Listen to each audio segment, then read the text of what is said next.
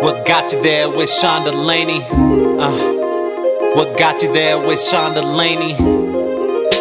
What got you there with Sean Delaney? Uh, what got you there with got you got you? Scott Adams is the creator of Dilbert, one of the most popular comic strips of all time. In addition to creating Dilbert, Scott has been a best selling author and successful entrepreneur. His many bestsellers include The Dilbert Principle, How to Fail at Almost Everything and Still Win Big, and his newest book, Loser Think. For longtime listeners of the show, you know how big of a fan Sean is of Scott. And on this episode, they cover some of his favorite topics, such as systems over goals, talent stacking, and Scott's creative process. If you want to learn how to win big in life, this episode is for you. Making change transpire. That's the mission behind the most amazing tasting protein bar brand taking the nutrition industry by storm. That brand, they're MCT Co. and they make the most delicious, keto friendly, all natural collagen protein bars. If you're obsessed with the quality of food going into your body like I am, then head out and pick up these amazing bars jammed with 10 grams of collagen protein. They only have two to three net carbs, no added sugar, and loaded with high quality MCT oil for the healthy fats from coconuts. Whether you're busy running the kids around from activity to activity, a professional athlete, or just someone looking for a great tasting convenience snack, do yourself a favor, head to mctco.com and use code WGYT for 20% off your order. Scott Adams, welcome to What Got You There. How are you doing today? I'm doing great. Thanks for having me. No, of course. Very excited about this conversation. This is one I've been looking forward to for a long time, but I don't think there's a better place to start than grabbing our favorite bread beverage and taking a simultaneous sip. so well, I've got my I've got my beverage right here, so I'm with you. Where did, where did your love for coffee and this routine come from? Well, my love of coffee started in college. I know some people call it coffee, but I'm from upstate New York, so I still call it coffee. and and so I got addicted to coffee in, in the usual way. It just helped me get through the mornings. But when I started doing it on uh, Periscope, it caught on, and so I just went with it. You know, one of the things that you learn as a creator is that your audience tells you what the what the product is you know you think you know and you go and say i'm going to give you this. And then the audience quite quickly says no how about you give us this instead? So you really have to follow the audience if you're smart about it. Is that how you most identify right now as a creator? Yeah primarily. I mean the dilbert comic is another example of that. You know people asked me to do more workplace comics in the early days of the, the strip when it was just a generic comic at the time. And I listened to the audience. They wanted it to be a workplace strip, so I turned it into that. So I'm sort of a creator who has a degree in uh, in business. I've got an MBA, so I tend to listen to the audience more than the the average artist who has artistic integrity might. Yeah, I, I don't have to worry. I don't have all that artistic integrity. I'd rather give give the audience what they actually know they want. You you mentioned the MBA. You also were valedictorian of your high school, correct? I was, but that's not nearly as uh, as as impressive as it sounds because there were only forty people in my graduating class. Being the, the, top one of 40 isn't too bad, though. Uh, we were talking about coffee there for a second. I, I am intrigued, though, about routines, typical morning. What does that usually look like for you? I wake up without an alarm clock these days. So I let my body tell me when it's time to get up. This morning it told me at around 4 a.m., uh, which is typical. So between 4 and 6, usually, I wake up. First thing I do is I get my coffee, and then I look at the headlines and get ready to do my daily Periscope live stream. And that happens 7 a.m. my time, so it's 10 a.m. Uh, Eastern Standard. And I try to do it at the same time every day. And I always start with a simultaneous sip. Everybody joins me to to sip their coffee at the same time, at least once. And um, I'm a trained hypnotist, and one of the things you learn is that people can become very, uh, very hooked on habit. So I knew that coffee was attractive to most people. I knew that if they did it at the same time, it would become habit forming. And that's part of the fun since I write about and talk about persuasion.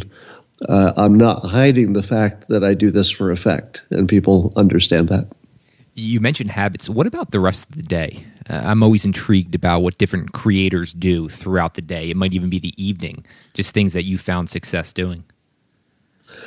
The biggest, most important trick that I found is if you can get to the point where you have some control over your schedule, uh, then you can match your energy state, just how you feel, uh, with the type of task. So in my case, I'm by far the most creative and energetic in the morning. So getting up extra early makes sense for me because I can optimize my my creative time. By sometime around noon, and then it lasts for several hours, my brain just doesn't work in any creative way. It's just all it's all about task. You know, what's my to-do list? What's on my calendar? Who do I have to call? Um, and so I make sure that my my boring tasks are in the afternoon. And then I've noted that it's easier to sit down and draw for a long time if I have to if I have to do a bunch of drawing for the Dilbert comic um, it's good if I've exercised that day because that calms me down, gets my body nice and tired and relaxed, and that's a perfect energy state for mindlessly drawing stuff. So it, it's 10 a.m. right now. Where are we in terms of you being brain dead? are we gonna gonna have a little bit of functionality here for a little bit? Oh no, you're good. You, uh, I've I've done my Periscope for the morning. I've done a little little extra work. I've got at least an hour of, of, good mental clarity here. That's fantastic. I'll take it. So, so, the way I actually first came to your work, besides Dilbert, was actually your talk around systems versus goals. And growing up, I always heard you, you have to set these these goals and follow them. And then your concept of systems versus goals just hit me like a eureka moment. I would love if you could just talk about the philosophy around that and even how that came to be for you. Yeah, so that was in my book, uh, How to Fail at Almost Everything and Still Win Big. And I talk about the idea that goals can be limiting. Uh, if you have a big, complicated world with um, almost infinite possibilities, if you focus on one goal, uh, what happens if you achieve it? There's a good chance there's something else popped up that would have been better to do if you had you know if you had pivoted in time. So the first thing that goals do that's bad is it blinds you to other opportunities which might be percolating and you know they might be popping up all over the place and you're just not noticing because you're focusing. The the other problem with goals is that you feel as if you're in a continuous state of failure until you achieve your goal at which point you just set another goal and and jump into more failure. Whereas a system, uh, the way I define it anyway, is something that you do on a regular basis that improves your odds of success, but not in a specific way that you would call a goal. So, for example, going to college and uh, getting a major in, let's say, English, literature, or something like that. You don't know exactly where that's going to lead, but it can give you lots of opportunities in lots of different places. So, it's generally considered a good system. But likewise, you can build systems for your fitness, your, your diet, your career, and all of them will be a little bit different. Everybody can build their own system. But as long as you're doing something every day that's leading you closer to a place where your odds of something good happening are better. That's that's usually the best you can do in a complicated world, and then you always feel like you're making progress. Uh, for example, one of my systems involves uh, exercising every day. Now that might include just you know cleaning the garage one day. It doesn't mean I necessarily go to the gym, but I have to stay active every day. And I have a system where I do that at about the same time every day, also related to my energy state. I try to do that around uh, noon if I can. And um, I just plug away at it. And then every day I say to myself, well, how am I doing on fitness? And I say, did I go to the gym today? Did I work out today? Did I take a walk? Yes, a success. So I define success as working my system. And my best example of that is uh, numerous times every year, let's say half a dozen times every year, I will drive all the way to my gym across town. I'll get out of my car, I'll walk into the gym, and I'll stand there in the foyer by the big rock wall, and I'll look at all the people exercising, and I'll just look around and I'll say, "Nope, not today." and, and I, I will I will literally turn around, walk directly out the door, get my car, drive home, and do something else. Because there are some days your body just can't do it. It just isn't there. And the, the big part of my system is that I don't make myself do unpleasant things for exercise. And if I knew it was going to be unpleasant that day, that would be far worse than taking a day off because, you know, your body needs to rest every now and then anyway. So I call that a successful day. So if I go to the gym, walk in, say nope, and drive home, that is 100% successful. Because what I was trying to achieve is to make sure there's never a day when my habit doesn't drive me toward exercise. And my habit did. Drove me all the way to the gym, even though I didn't want to exercise. That's a good habit. I mean, to me, that's that's like a plus plus plus day. That's the best day you can have if your habit drove you to the gym when you didn't even want to go. So uh, that mindset is just so much more productive. It's like, yes, I, I learned something today. Didn't achieve any particular goal, but I know that now I'm more valuable today. I exercised, I ate right. So whatever whatever those systems are, you could feel like you're you're nailing it every day because you probably are. Yeah, I, I, feel like that might have been one of the biggest fundamental shifts for me in the past five years is this new approach. And, and something you said a minute ago is, is feel you are in a continuous state of failure when, when you're striving for those goals. Do you think this system is what's allowed you to continue the success with Dilbert? That you just never felt satisfied and you were always able to produce and continue more great work? Well, I build a lot of systems into uh, keeping myself, you know, creatively fresh and, and not burned out. So I've been doing Dilbert now 30 years, and, and it's hard to do anything for 30 years without getting burned out. So, um, for example, one of my systems is that I continually look for ways to cut corners. So I was one of the first cartoonists to start drawing on a computer. So I, I do all the drawings now um, you know, on a Wacom Cintiq. It's a computer screen that you can draw directly on, and it just turns it into a digital file. Uh, but I also created a font of my own handwriting, so that what used to take a long time to put ink on all the lettering of all the words, I just type it. So it's it's a huge time saver. So in in a thousand different ways, I just continually chip away at anything that's inefficient, I just work on that until it's efficient. So now I can I can do my primary job in one maybe two hours a, a day, and, and I'm done with that. And then that frees up time to work on other projects such as writing books. When developing this efficiency, do you think that comes from a place of being lazy?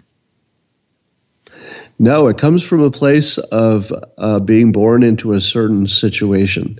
So, um, my mother was a farmer's daughter, and we lived near the, the farm she grew up on. And I used to go there and work. And one of the things you learn uh, if you work on a farm is that you really, really, really, really need to figure out how to do things efficiently because you're using your body all day. And if you don't if you don't make it efficient, you just can't get the work done that needs to be done on the farm.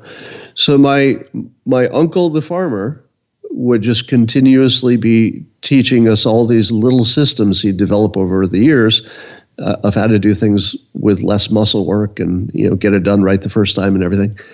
And that just stuck with me. So I, I've just always had that mindset. I think it was one of the best things I learned young. No, thanks for for sharing that story. I always love hearing about the origin story of someone.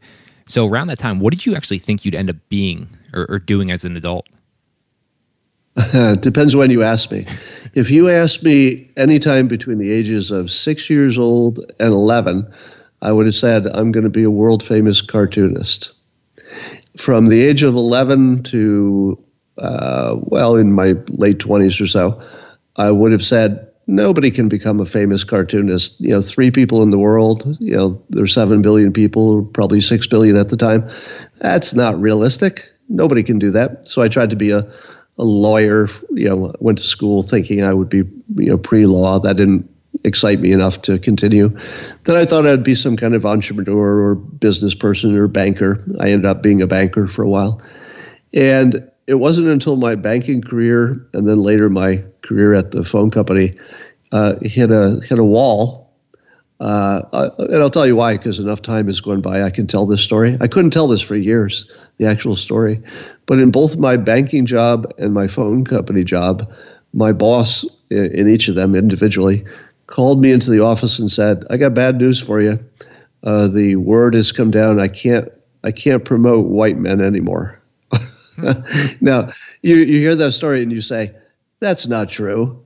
And I promise on my honor that was a direct conversation in two different places. And I quit the first, the bank, because my boss said in direct language, you know, we have we have too much imbalance. We don't have uh, really any anything like diversity in senior management, and so the word has come down. We're just not going to promote any white men until we fix that. And I said, how long will that take? And she said, well, you know, took 200 years to get us to here. so, uh, or words to that effect. And so I, I, left my first job and went to the phone company, got on a management track. So I was sort of identified as someone who might be senior management someday. And I think, wow, things are working out. And one day my boss called me in his office and gave me exactly the same speech. Hey, we just got caught. We don't have enough diversity. We've got to fix it. I'm uh, sorry to tell you, we won't be able to promote white men for the foreseeable future. So that was the point where I said, you know, I'm going to see if I can just try some things in my free time. Because the minute I heard that, I had a lot of free time.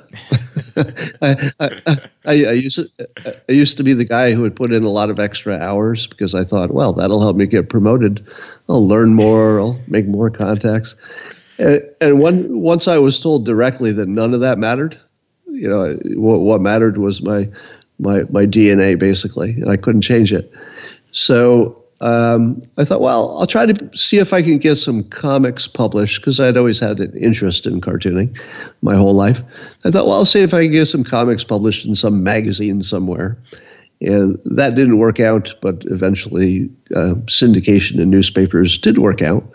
And I, I, worked my day job for several years while I got the cartooning going, and and then I transitioned. No, I, I would love to dive into you taking advantage of this free time in a minute. But why did they identify you for senior management?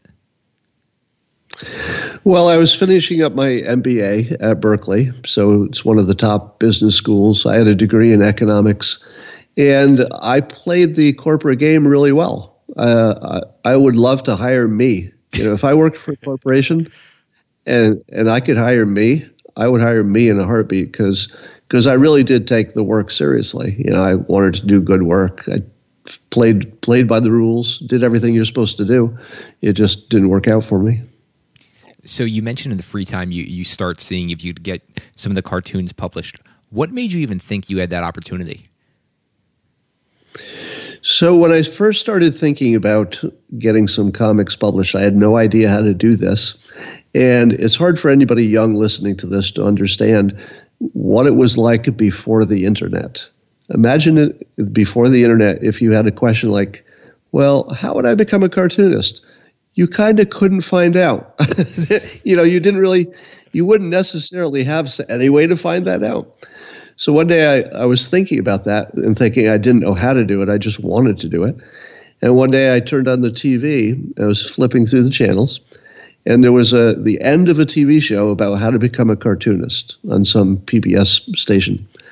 And I missed almost the entire show, but as the closing credits were rolling by, I grabbed a pencil and I wrote down the name of the host and figured out where their studio was, and I, sent them a letter, just a snail mail letter, and I said, I missed your whole show, but I'd like to be a cartoonist. Can you can you give me some advice? A couple weeks later, I get a handwritten two page letter from the host of the show, who, who is a working cartoonist, who was at the time as well.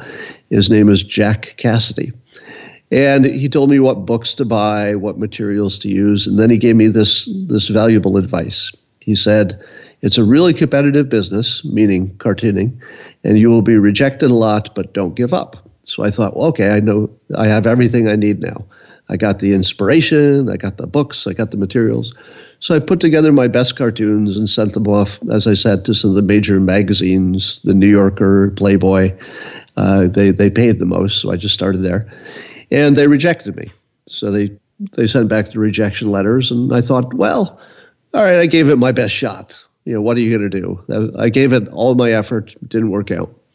So I put all my art supplies in a closet and I just forgot about it and concentrated on playing tennis in my in my spare time.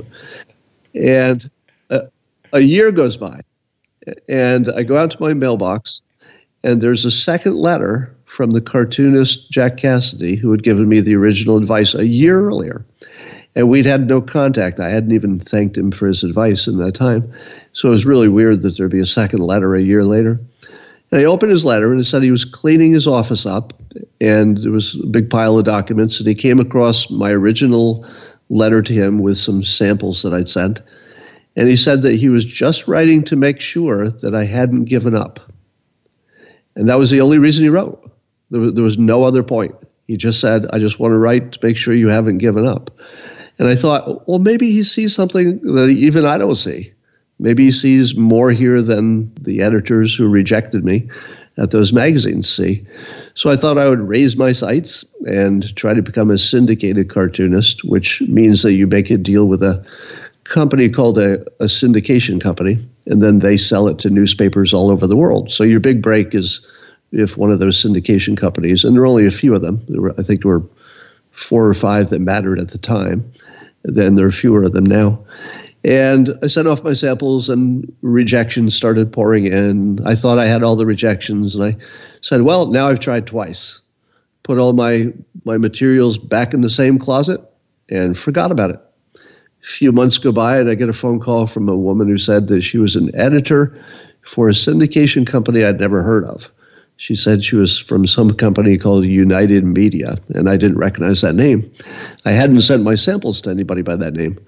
And she said she she saw my samples. I didn't know how, and wanted to offer me a contract to be a syndicated cartoonist. Now, keep in mind, this is like the biggest break you could ever have for a cartoonist. But I didn't understand who this company was, and I didn't trust it because it seemed like know, kind of a scammy, out of the blue call. You know, maybe some kind of you know trick here. So I said, you know, I'm flattered by your offer, but I haven't heard of your company, this United Media company. Uh, do you have any references, or is there anybody you've worked with that has ever been published in any way? And there was this long pause, and then she said, "Yeah, we handle Peanuts and and, and Garfield." And when she got to about the twelfth name on the list of of inter, of international superstar cartoonists, I realized that my negotiating position had been compromised. I, I didn't know what I was doing. So it turns out the reason I didn't recognize the company is that she she called me under the corporate um, name instead of the syndication company's name, so I didn't recognize it. But I said yes to that deal, got syndicated. Uh, Dilbert was a big failure for the first several years. Uh, it was only in, I don't know, a few dozen newspapers total, which is not nearly enough to make any kind of a living.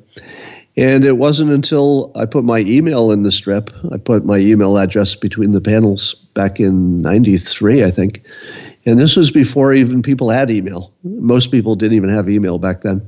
And so when I put my email address in the comic, it caused all the people who did have email, the early adopters, but didn't have anybody else to write to because they didn't know anybody who had email either. And they would see my email address and they would write to me because it was the only address they knew.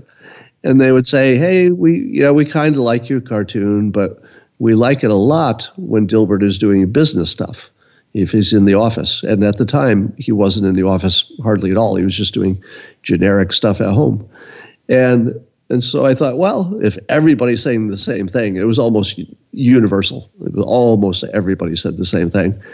So I said, well, the audience has spoken. So I just moved it into the office and it took off after that. I'm really intrigued by that feedback loop that was created by the email. Had you been receiving any type of advice like that prior to putting your email in there? Absolutely not. One of the big problems as a cartoonist is there are so many layers between you and the actual uh, customer. So the person reading it got it from a newspaper, perhaps the newspaper you know, went through an editor, went through the syndication company, the printing company, you know, and then me. So I had no contact and no no feedback at all. The only people who would give me feedback were people I talked to, and they're all stinking liars. You know the the the the, the last the, the last thing you want to do is ask your friends or your family like, "Hey, how's how, how's this look?" And they're like, "Oh, that's great. You got to do something with that. That's that's terrific." It just doesn't mean anything. Yeah, my mom's You a know, big fan of my podcast. Uh, I, I remember when uh, when the New York Times did a major feature story on me, and I I was so happy to tell my mom. I thought, well, at, at last I will impress my mother because she's hard to impress. And it's like, mom, you know, feature story, and uh, or was it? Wall, I think it was the New York Times or Wall Street Journal. I forget which one. And, and she goes, oh, we don't get that one. I'm like, really, really? Maybe you could make a little effort. Maybe you could make some effort and get that one. And, and, and then she and she then she landed the kill shot. She goes, "Do you think you'll ever be in People?" in her in her world, if you weren't in People magazine, you hadn't made it yet. So Yeah, you weren't uh, later. Later, I was in People magazine a number of times, so she was happy. So, in terms of these feedback loops, once this happened, did you start viewing life differently in terms of how you could develop these feedback loops in, in other aspects of your life? Well, remember, my background was not art, it was business. And in the business realm, uh, certainly anybody who's got an MBA will tell you this as, you know, the bedrock basic rule of business. If you don't have a channel to your customer, you don't have a business model because you're just you're just you know shooting blind and that's not going to work too often except by pure luck. So, as a business person, it was obvious to me I had to create that channel. And as luck would have it, um, my day job was working with you know email and the internet before anybody even knew what those things were. And so it was obvious to me that the the way to do that was to put my email in the comic. Which, which by the way, this this tells you how um, how early those days were in terms of our understanding of the internet and how that works, is that there was a real pushback from my um, syndication company because they thought the newspapers wouldn't print the strip if I had my email address in it, because they the thinking was oh, they're going to say that's advertising, and they pay us to run the strip. They're not going to let us put an advertisement in there and pay us for it. Like nobody's going to do that. And one of the advantages I had, and again, this is another thing that business training teaches you, is that my comic was basically failing at that point. And so when your your product is failing, that opens up options. So you can do things that would have seemed too risky under normal conditions, and you could try things that established comics can't do because they don't want to take a risk. So I said, well, you're right. Maybe that is a risk. Maybe a newspaper will cancel me. But it's not going to be worse than what's happening now because, you know, I was on a trajectory to go out of business. So they agreed with the risk management proposition and said, well, you can always just see what happens and, you know, stop doing it if it doesn't work. But that turned out to be the key that unlocked all the value. You mentioned a minute ago, and you said if luck would have it. What's your take on luck? Well, I also wrote about luck in my book, How to Fail and Almost Everything Still Went Big. And my take is that you can manage luck, but only indirectly. And my best example is that I was born and I grew up in a small town in upstate New York, Windham, New York. And had I stayed there, the odds of getting lucky were very low because there wasn't much energy. There weren't many things happening. Uh, so the first thing I did as soon as I got my degree is I uh, traded my car for a one-way ticket to California, a plane ticket, and said, uh, you know, I've, uh, I'm fully free. I don't have any, you know, uh, strings attached anywhere. I'm just going to go where there's the most chance of luck finding me. So I went to San Francisco. And I thought, there's plenty of energy here, people, business, money, contacts. If I can't get lucky here, I'm not trying. Then the next thing you do is you have to do a lot of things. You have to you have to interact with the environment. And w- one of the things I talk about in my my new book uh, that's just out, Loser Think, is that if you if you don't know how to do something, but you want to do it, let's say you want to start a business or learn how to do something, whatever, the best way to learn how to do something is to do it wrong, because you'd be amazed how much uh, free help that attracts. If you do something wrong in front of other people and they know how you should have done it, they're going to tell you and they're not going to charge you for it. you can you can get all the free advice you want by doing bad work in public. And I've used this method a, a number of times because uh, you know when I when I first was a cartoonist, my drawing was terrible. You know, the writing wasn't focused, but I did it in public, and people kept telling me what was working and what wasn't, and and then I could sort of craft it and improve it over time. Uh, likewise, when I started doing my my Periscope live streaming, most of the comments in the early days were, "You know, you're really ugly. You should move the camera a, a little bit back." You know, may, maybe you should move that camera back, Scott. No, really, seriously, listen to us. Move the camera back. The less of you we see, the better. Now they were wrong. They were right, completely right. You know, after, when you reach a certain age, especially if you're not wearing any kind of TV makeup, maybe you should move the camera back a little bit. so, you know, it, it's funny that advice like that is so simple but I didn't think of it on my own. You know, I, I, probably would not have made that change except for the free advice I got by doing things incorrectly in public. So that's that's how you can generate luck, right? It's not it's not exactly luck that I exposed myself to a situation which had a high chance of somebody telling me what to do right while I did it wrong in public. So uh, anytime you can just go out there and mix it up, make some mistakes, embarrass yourself, create some action, meet some people. Just anything that's energy, as long as other people are exposed to it, the odds of luck finding you just go way up. You were talking about trading in the uh, the car for the plane ticket. What was the the end of that story? Well, there, there's a pre-story to that, uh, which is my, my my senior year of college. I was going to an interview uh, at an accounting firm, and it was a it was a I don't know hour and a half drive or something from my college, and I had a very unreliable car that broke down on the way back from the interview. It was February, and it was very cold, and it was a new road, and there was no other traffic on it. So my car breaks down, and here's the kicker: I didn't bring a jacket because because I didn't have any jackets that looked professional and I was just going to be in the car. You know, I was like, well, I'll just go from car to building. I don't really need a jacket. But but once it got dark and it was February and there was winter, it got really cold. So I left my car because I knew if I stayed in it, there wasn't enough traffic to be even sure anybody would ever drive by and and save me. And know, I started getting, you know, my my limbs were starting to stiffen. I could barely walk at one point. I was so cold. so I decided to run for it.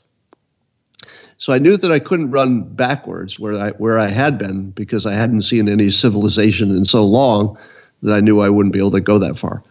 But I didn't know exactly what was ahead of me. You know, maybe there was something over the next hill. I didn't know. So I decided to run for it. Got out of the car with my no jacket, middle of the winter, I just started running and you know I could feel my ankles started to just turn to concrete. You know, it was so cold that they they were starting to no longer even bend. And uh, I'm you know I'm not really a long distance runner or anything. I was in pretty good shape, but I'm not a distance runner. And I started you know started to think I might not make this. I, I might actually be dead by morning because there's no civilization and I'm not going to be able to run to warmth. I didn't know what to do. And I decided that night, or as I was running near death, wondering if I had frostbite already, I said to myself, if I survive this, can I swear on your show? Yeah, of course. All right. Because for authenticity, you have to know the exact thought. And I said to myself, if I survive this night, I'm going to sell my fucking car for a one-way ticket to California, and I'm never going. I'm never going to see another fucking snowflake as long as I live, if I survive. Uh, a traveling shoe salesman came by and saved me. You know, I flagged him down. I stood in the middle of the road. He wasn't going to go anywhere without without picking me up, and uh, he, he he saved my life, literally. And few months later, I graduated and I, I traded my car straight up for a one way plane ticket to my sister. It was an inside job, but uh, and then I went to California and uh, I think only once I was forced to be near a snowflake a few times, but uh, I, have been pretty true to my promise not to be in cold weather. Yeah, I uh, I live in South Florida for a reason, trying to avoid the uh, the snowflakes. One thing that really intrigued me is you were talking about how you developed your system even better, and your work in Dilbert became better. So, what does your creative process actually look like today? So today, uh, every comic starts with uh, an idea for the the situation. You know, what is the dilemma, the problem, the the topic. And for those, uh, my most recent method is I just send out a tweet and say, "Hey, what's what's bothering you about your your work? Tell me in the comments." And then I'll look through comments and I'll see usually uh, issues that are familiar to me from my own experience, work experience, or other. And I say, "Ah, that's familiar to me. It's probably familiar to other people." So the first test is that at least two people have to have the same thought. So if somebody says, "Oh, we have this weird situation at work," and it's so weird that nobody's ever had that situation, I don't use that because nobody can relate. But if it's something I, as soon as I read it, I go, "Oh my God, that's so familiar. That happened to me when I was working too." Then I usually have something, uh, and then I say, "All right, which characters would be involved in this?" and then I just start writing, and I write and rewrite and change characters, and it becomes an iterative process after that. And and there's somewhat of a formula for writing humor, so it's a little bit more formulaic than it would seem from the outside. So uh, I'll, I'll start with my whatever the vexing problem is that the characters have to deal with, and and then I'll say, all right, what what would happen in the real world? And then I'll say, okay, this isn't the real world; it's the comic world what would be the most extreme, ridiculous thing that could happen in this? And you know, I could introduce robots and aliens and you know ghosts or anything else because it's a comic. So I usually try to uh, keep a kernel of truth. That's the part that makes people attracted to it in the first place. Then I try to exaggerate it or add hyperbole or clever words or something naughty or clever. You know, you, you always have to add dimensions. It's sort of like a, a layering process. And and lots of iteration until one of them uh, moves me physically. So here's a little uh, test. Uh, if you're writing, if you're creating art of any kind, in this case, I'll talk about uh, humor specifically. If it doesn't move somebody's body, you're not done yet. And when I say move their body, you, they have to do more than just read it and have a reaction. More than just read it, you go, ah, that's pretty good. I want somebody to cut it out if it's you know printed and put it on their fridge. That's that's their body moving. I want somebody to send it to somebody else in an email attachment. That's their body. I want somebody to like laugh or cry or snort. You know, more more than just a, a giggle in the chair. So the first test that I put on my own writing is if when I read my own joke back, do do I feel it physically? And uh, quite often I do. I'll, I'll feel an involuntary, you know, even as the author of it, even when I know where it's going. So if I don't feel it physically, I'm not done. So I write it until I can feel it. How different is your book writing process? You you just finished up your new book, Loserthink, and I just wonder how that differentiates. Well, it's much much harder. Is the the first part of the answer. One of the advantages of having an established universe with the Dilbert characters uh, is very much like Seinfeld in its ninth year. It's way easier to write content for an established universe because you're you're you're starting with rules and then you're just writing to those rules. All right, what would this guy think? What would this woman think in this situation? That's way easier. But if you sit down to write a book, it's literally a blank page and you can go anywhere. So that process is, first of all, uh, scarier, more undefined, but you, you, and then you feel your way through it. You know, I just get, I sit down and I just start writing, and I write poorly and quickly, and try to get some ideas down, and then look at them and say, okay, I like the I like the idea, but not the way I wrote it. So then maybe I'll rewrite it a bunch of times until I like it. Um, the the biggest difference I would say is that for the comic, if I write one joke a day, uh, that's really good work, and that's enough to be, you know, a world-renowned cartoonist. One joke a day. But if you write a book, and in my case, you know, most of my books have humor laced throughout them, you might have to write five jokes on a page for a 300-page book. So that just the total number of humor points that you have to hit for a book that has humor in it is is just through the roof compared to cartooning. So the degree of difficulty is extraordinary. Um, there's probably a reason that you don't see many cartoonists who also are authors. Because if you if you've got a pretty good gig writing cartoons and you're being paid for it, it it does not look rational to also write a book because it's a hundred times more work. And if things are already going well, you don't need it. So in, in my case, I just have greater interests outside of cartooning and my creative, uh, I guess my muse uh, drags me different places. And that's also part of my uh, creative technique. Um, I don't try to create anything that I have to push. So if I feel myself pushing or forcing it, uh, I know it's not going to work and it doesn't go anywhere.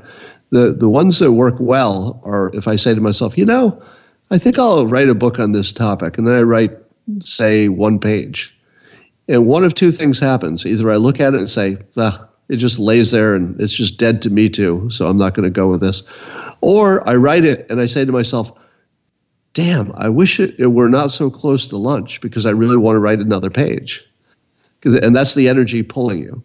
So if you can find an idea that pulls you then all of the the energy that you would normally have to muster on your own to put into it is unnecessary because the project actually gives you the energy. It's it's feeding you at the same time you're building it. So short of that, I would never be able to write a book.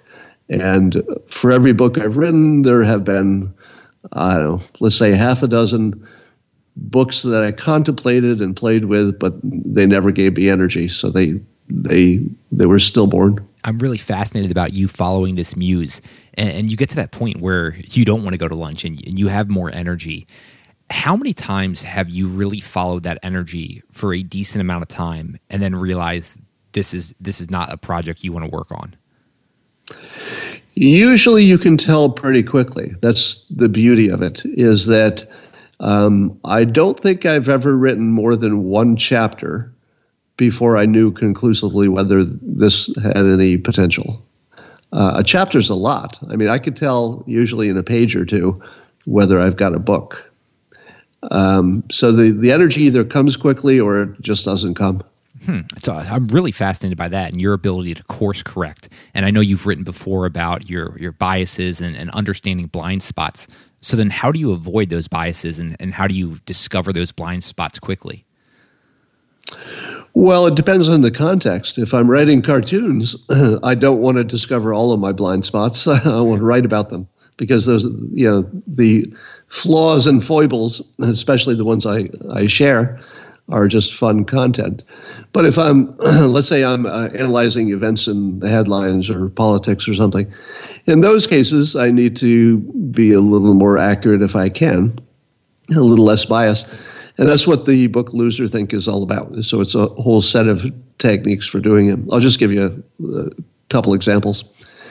So one of the tricks I use is if the news on the left, let's say CNN, MSNBC types, reports something as true, and the news on the right also reports that it's true, let's say Fox News, Breitbart, whatever, it's probably true because then the left and the right have both reported it as a fact. But you'll discover that if only one of those two sides reports something as a fact, it almost never is. And it doesn't matter which way it goes. It doesn't matter if the right says it's a fact and the left doesn't, or vice versa. If you can't get both of them to agree on a fact, it's probably just an opinion and that's that's probably the best filter you'll ever have. Now, a lot of people are stuck in their silo and will only listen to the news sources that largely agree with what they want to hear. So, if you can't force yourself to at least sample the other side, you're definitely in a bubble. So that that would be one of many tips in the book. Yeah, no, the, the book was really interesting. I was able to to read a ton of it this weekend, and, and one of the quotes I really enjoyed, and I'd love to just hear more about, is A person who considers ego a reflection of self instead of a tool that one can dial up or down as needed has fewer pathways to success. I, am always intrigued by how different successful people handle ego. And I, I love how you relate it to a dial. And I would just love for you to even dive a little deeper on this. Yeah, so take take what we're doing right now. So even to have this conversation, since I know lots of people will look at it, and it's in the context of you know I'm sort of in book tour mode and trying to make people like my book or like me enough to buy my book. So I'm conscious of of how high I should dial my ego before it's obnoxious, because there's there's a there's a fine point there because you want to dial it up so that you feel comfortable doing the sort of thing I'm doing right now speaking to lots of people in public, uh, you know, clearing my throat, ma- making you know probably mistakes and things. Maybe I got some factual errors I wish I could have said differently. So you need to have enough ego that you feel comfortable taking on challenges that could be embarrassing if you did them wrong. But you want to have uh, you want to have a, a, cap on it so you don't seem obnoxious to other people. So you, you always have this balancing act of where's the perfect ego point. If I'm taking on, let's say, a project that's not in my sweet spot, it's not something I already know how to do well, well, then I might dial my ego up and say, hey, I could do this. How hard could it be? I can figure this out. But it's more technique. It's not who I am because I can dial it down too.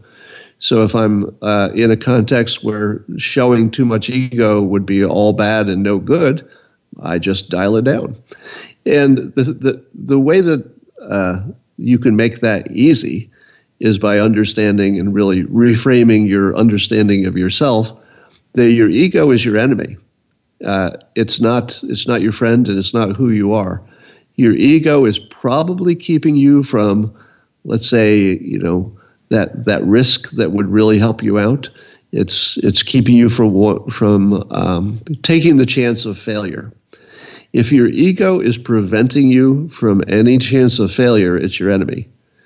If your ego is something that you've learned to dial up when it's helpful to have confidence and to dial down when it would just be a distraction or it would be bothersome to other people, then you've turned your enemy into your tool. So that's that's at least the the way you should think of it. Because if you're saying, and I've seen people, I can't tell you how many times I've seen people fail in business because they were making ego based decisions like, ah, I can't do that. I don't want to be associated with that, etc.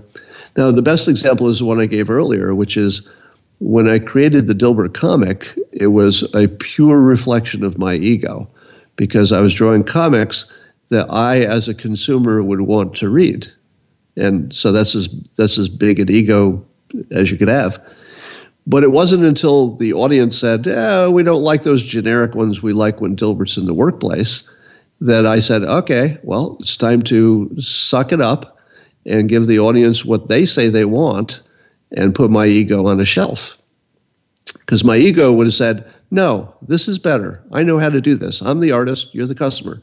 Just, just, just read it the way it is. But instead, I did the the uh, the opposite. I just dialed my ego out of the picture entirely and said, "All right, tell me what you want. And you're the customer. You're paying me indirectly, so I'm going to give you what you want." When when you're thinking about just your own skill sets, how much self belief do you have? Too much. Um, I don't know if you can learn this next part. Um, I don't remember any time in my life I didn't think that I would be wildly successful to the point of being both rich and famous. And there's no time that I thought that wouldn't happen. In fact, in my 20s, I woke up every day confused because it hadn't happened yet. And not, I'm, I'm not even joking. I would wake up and I'd think, wait a minute, I work in a cubicle. This isn't what how this is supposed to work out. I, I I'm I'm almost positive something better's ahead of me, and so you know with a little patience I got there, but so that's unnatural. I'm not even sure I would uh, I wouldn't even suggest that people even try to think that way. I, I think some people are just born with that point of view and it just never goes away. So, so there's that. I, I, think it's just natural. I mean, your closely associated friends worked with a ton of successful people as well. How many of them fall into that category of that unwavering self belief? Um, I'll I'll tell you, there's a version of that that they all seem to have, and the version of it is that they see the world as something that they can control. In other words, they believe that they can change their own situation, and in so doing, it will change the world or at least enough of the world to make it conform to what they need. You know, they don't have to change the entire world, but just their their corner of the world. And the people who uh, tend to be unsuccessful believe that their fate is determined by events outside themselves. It's like, oh, I was born poor. What am I going to do? You know, I was, I was born uh, not attractive. What am I going to do? I guess I guess there's nothing I can do. The world did not serve me up some good luck. So that's the main thing. I, am not sure if you want to call that ego or is it more accurate perception that there's a whole lot you can do to change yourself. And in so doing, you almost guarantee that you change your, at least your opportunity for luck. Yeah, I like the verbiage there of accurate perception. We'll go with that. So when did when did you actually finally realize that you did make it? You were out of that cubicle. Would you have a, a defining moment? uh, I I joke about I joke about this because uh, I call it the lack of a champagne moment. So for my entire career, there have been all these mini moments where I where I would almost say to myself, "I've made it. Open the champagne. This is the thing. You know, nobody can take it away from me now." But it never quite worked that way. It was always just these little incremental things, or, or for example, the day I got my contract to become a syndicated cartoonist you'd say to yourself, well, that's the big break. That's the champagne moment. But then the my editor explains, well, we're giving you a contract, but that doesn't mean we're going to put you in newspapers. We're going to we're going to work with you to see if we can work together for 6 months and then we'll make a separate decision about being in newspapers. So I thought, oh, okay, great. I'll hold off on the champagne until they decide until they decide to sell me to newspapers. And then that day came they said, We're going to sell you to newspapers. And I'm like, Ah, open the champagne. And, they're, and I'm like, Well, how many newspapers do you think you can sell me into? And like, how much money am I going to make? And they told me, and I realized I could make a few thousand dollars total. and, and I was like, well, that's not quite champagne, you know. And then, you know, every day a few newspapers would be added to the mix, but none of them were champagne moments. And then I, you know, I had a book that uh, was doing really well, but uh, it just took forever to become a number one bestseller. That was my book, uh, The Dilbert Principle, years ago. But when it came, uh, the closest I came was the the day that my book that had been number two on the New York Times bestseller list and just sat there for weeks at number two, while Dennis Rodman's book, Bad as I Want to Be, that I, I don't I don't know if Dennis Rodman even read the book. I'm sure he didn't. I'm sure he didn't write, it, but it bothered me no end. But I thought to myself, all right, why am I complaining? I'm number two in the whole New York Times list on the uh, nonfiction. That's pretty darn good. I mean, how you know, am I really complaining about being the second best author at the moment on this category? And I tried to talk myself into being okay with it. And then one day my editor called and said, Guess what? You're the number one best selling book in the world, uh, at least on the nonfiction list, at least for those weeks. And that was my champagne moment. And I didn't realize even at the time how much it was. But let me tell you, the difference between being the number two best selling author and being the number one best selling author I thought was going to be like a 1% difference. Turns out it's closer to like a thousand percent difference. It, it, suddenly the entire the sky opened and everybody in the world wanted to talk to me, hire me, give me money, pay me, have me speak. Uh, everything changed as soon as it hit number one, and it was almost overnight. So so that was a good moment. Yeah, I actually love a lot, a lot of different quotes you've written or said over the years, and I pulled one, and I think it's speaking specifically to this. And that quote is: "Apparently, the thing inside me that makes me work so hard is the same thing that keeps me unsatisfied." And, and you can just see that that the desire to, to constantly push. Was that the biggest career success you think you've experienced hitting number one? Probably. It's the biggest one that had a discrete moment associated with it, you know, where you could get the phone call it's like, yes, it's binary, I'm number one. Uh, the comic strip, as I said, was a whole bunch of small things that added up to a lot. So I, I didn't have that moment there. Yeah, I, I would say those, the number one book was my biggest career moment. When you're assessing the career over the years, is there anything you just wish you spent a little bit more time on? Huh. I don't think anybody's ever asked me that question. You know, do you know how rare it is to hear a question I've never heard before? so, so good job with that. Well, thank you. Uh, let me see if I can answer it. Something I wish I'd spent more time on. Do you mean in terms of a skill, or are you talking about work-life balance, or just anything? I feel like I've really gotten a lot over the years of you discussing certain skills and life skills you've spent time on. So yeah, I'd be really intrigued to hear that. Well, I would say that the skill that is most um, obviously missing is, for me, is a second language. Uh, where I live, Spanish would be the obvious one, and probably a lot more experience traveling. Now, I was kind of busy, so I didn't have a lot of opportunities to travel. I worked seven days a week for most of my life, and but I can tell that something's missing you know when I when I interact with people who have more of a, a, global experience, they're they're definitely different for it and in a good way. They just have seen more things, you know, just a greater level of awareness in general. So I would say that would be a, a big blank spot in my my uh, talent stack. Yes, talent stack, something I've, I've learned a great deal from. I really appreciate your work. It, it's one we've covered on the podcast before, so I know the listeners are, are familiar with that. You were just talking about people who've traveled, some of the skills they'll possess. What do you think your superhuman skills are? Oh, well, so here's one of those cases where I have to balance the ego thing. Damn it!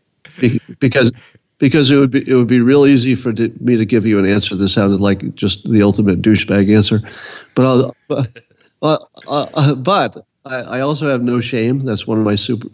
I guess that's one of my my superpowers, as I've learned over time, had to deal with every kind of awkward, embarrassing, shaming situation and realize that they'd never kill me. I'll wake up the next day. And it's like, huh, still alive. How about that? A thou- th- thousand times in a row, still alive.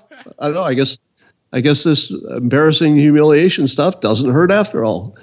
Um, but to answer your question, number one is my ability to with, withstand embarrassment. Hugely, hugely valuable and useful, and is a learned skill.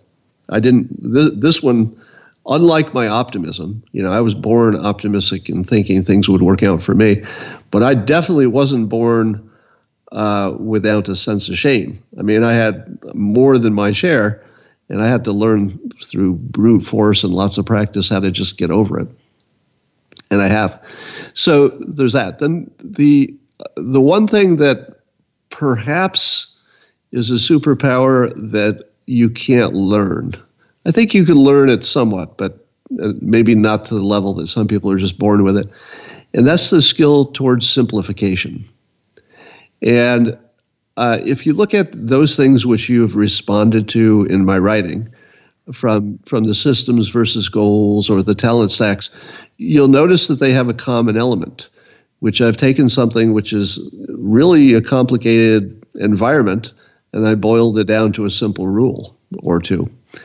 And that's what that's what activates it. So it's not it's not the idea that self that has the power. Uh, it doesn't become activated until you can simplify it to the point where people can talk about it, hold it in their head, compare it to things. So I'm a world class simplifier, and that you see that talent come through all of my uh, occupations. Yeah, if, if you didn't bring that simplification up, I was going to inflate your ego there because your work, there's no author, I don't think, where more times I just sit there and go, huh, why, why didn't I think of that? And it, it's just so easy to implement these into your lives. So I really do appreciate that. And that's why I was having so much fun this weekend, uh, being able to read the new book, Loserthink. And, and so, someone who is unfamiliar with your work, they're going to pick up this book. What are you hoping they take away from it? Well, I was trying to uh, give people some tools to escape their own little mental bubbles. So, some people, for example, are are prisoners of the past. They're they're worried too much about things that went before, and I teach them how to get out of that. Um, but there there are a million little uh, traps. Do people know how to compare things? Uh, do people know the difference between coincidence and something meaningful? Now, your first impression might be, yeah, people know that stuff.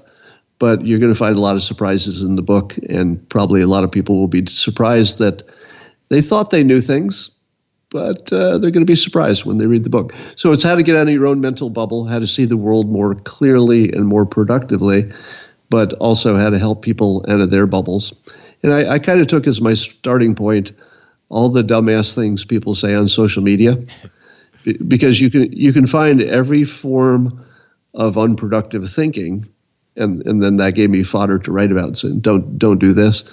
And the the big uh, innovation in this book, the the simplification, if you will, that brings it all together, is the um, observation that people can avoid these various traps of Loserthink if they have exposure to different fields. So you don't have to be an economist to understand the law of you know supply and demand to know what a sunk cost is, to know the time value of money. They're pretty easy concepts to, to master as a general concept. But if you'd never been exposed to them, or or if you'd never been exposed to any kind of process where uh, you, you learned how to compare things, let's say a scientist learns how to compare two experiments, you know, one's a one's the placebo or the control or whatever. But if you were, a, let's say, an English major, and somebody said to the English major, "Hey, how is the president doing?" Doesn't matter which president. You know, don't have to make this about Trump. So, how's the president doing? The English major would probably say, oh, "Great" or "poorly," depending on what side they were on. Whereas the economist or the scientist, if they're being unbiased, they might say, "Can't tell because there's nothing to compare it to. We don't have a president who is doing the same job at the same time." To compare to the one we have. So you don't know if the other one would have been better or worse. Can't tell. So that, that's just one example. But if you have not been exposed to at least the concepts in a variety of different fields, from psychology to economics to history, et cetera, you'll you'll have blind spots that you don't know are blind spots. And so I reveal those blind spots in, in a very simple way. Yeah, no, excellent point. The the listeners know I'm a huge fan in, in reading widely. And I love you break it down into different chapters, thinking like an artist, thinking like an engineer, thinking like a leader. The book is Loserthink. Scott, I have three quick hit questions for you before we let you go here. Are you ready for them? Ready. Who is one of the most impressive people you've been around? Naval Ravikant. Uh, huge fan founder, of Founder of AngelList. I sometimes refer to him jokingly, but not really joking at all, as the smartest person in the world. And he is the best example of a talent stack that you will ever see. He knows more about more things than just about anybody. And so when he, he gives you an opinion, you're feeling like all the context is there. It's, it's sort of amazing. You talk to him for 10 minutes and you walk away thinking, I think I just got smarter. I think I'm smarter. So he's all right. What's your next question? No, full. So someone other than Naval, uh, who would be a great guest for this podcast? Um, Mike Cernovich. Um, you would not know him unless you're uh, uh, you've seen his books, Gorilla Mindset, or you see him on Twitter. He has a huge Twitter following, and uh, he's also got a, a, an amazing talent stack. Now he's more provocative. So if he can't stand an opinion that doesn't agree with yours, uh, then he's not your guy. But if you want to be challenged and and have your brain shook around, he's your guy. There's no point in living this life if that's not happening. So, final one: When was the last time you were truly shocked by a performance you saw? A performance. What kind? This could be anything. This could be a, an unbelievable book you read. This could be a sporting event you've seen. This could be a theatrical performance. Well, um, I was just reading a book, uh, American Nations, and I recommend it. Uh, it was recommended to me as sort of a, a mind blowing piece. And I didn't think I was going to learn anything because it's sort of about the you know the early colonies and blah blah blah. And I thought, well, I went to school. I, I kind of know the basic deal. What, what kind of surprise am I going to get about the colonies?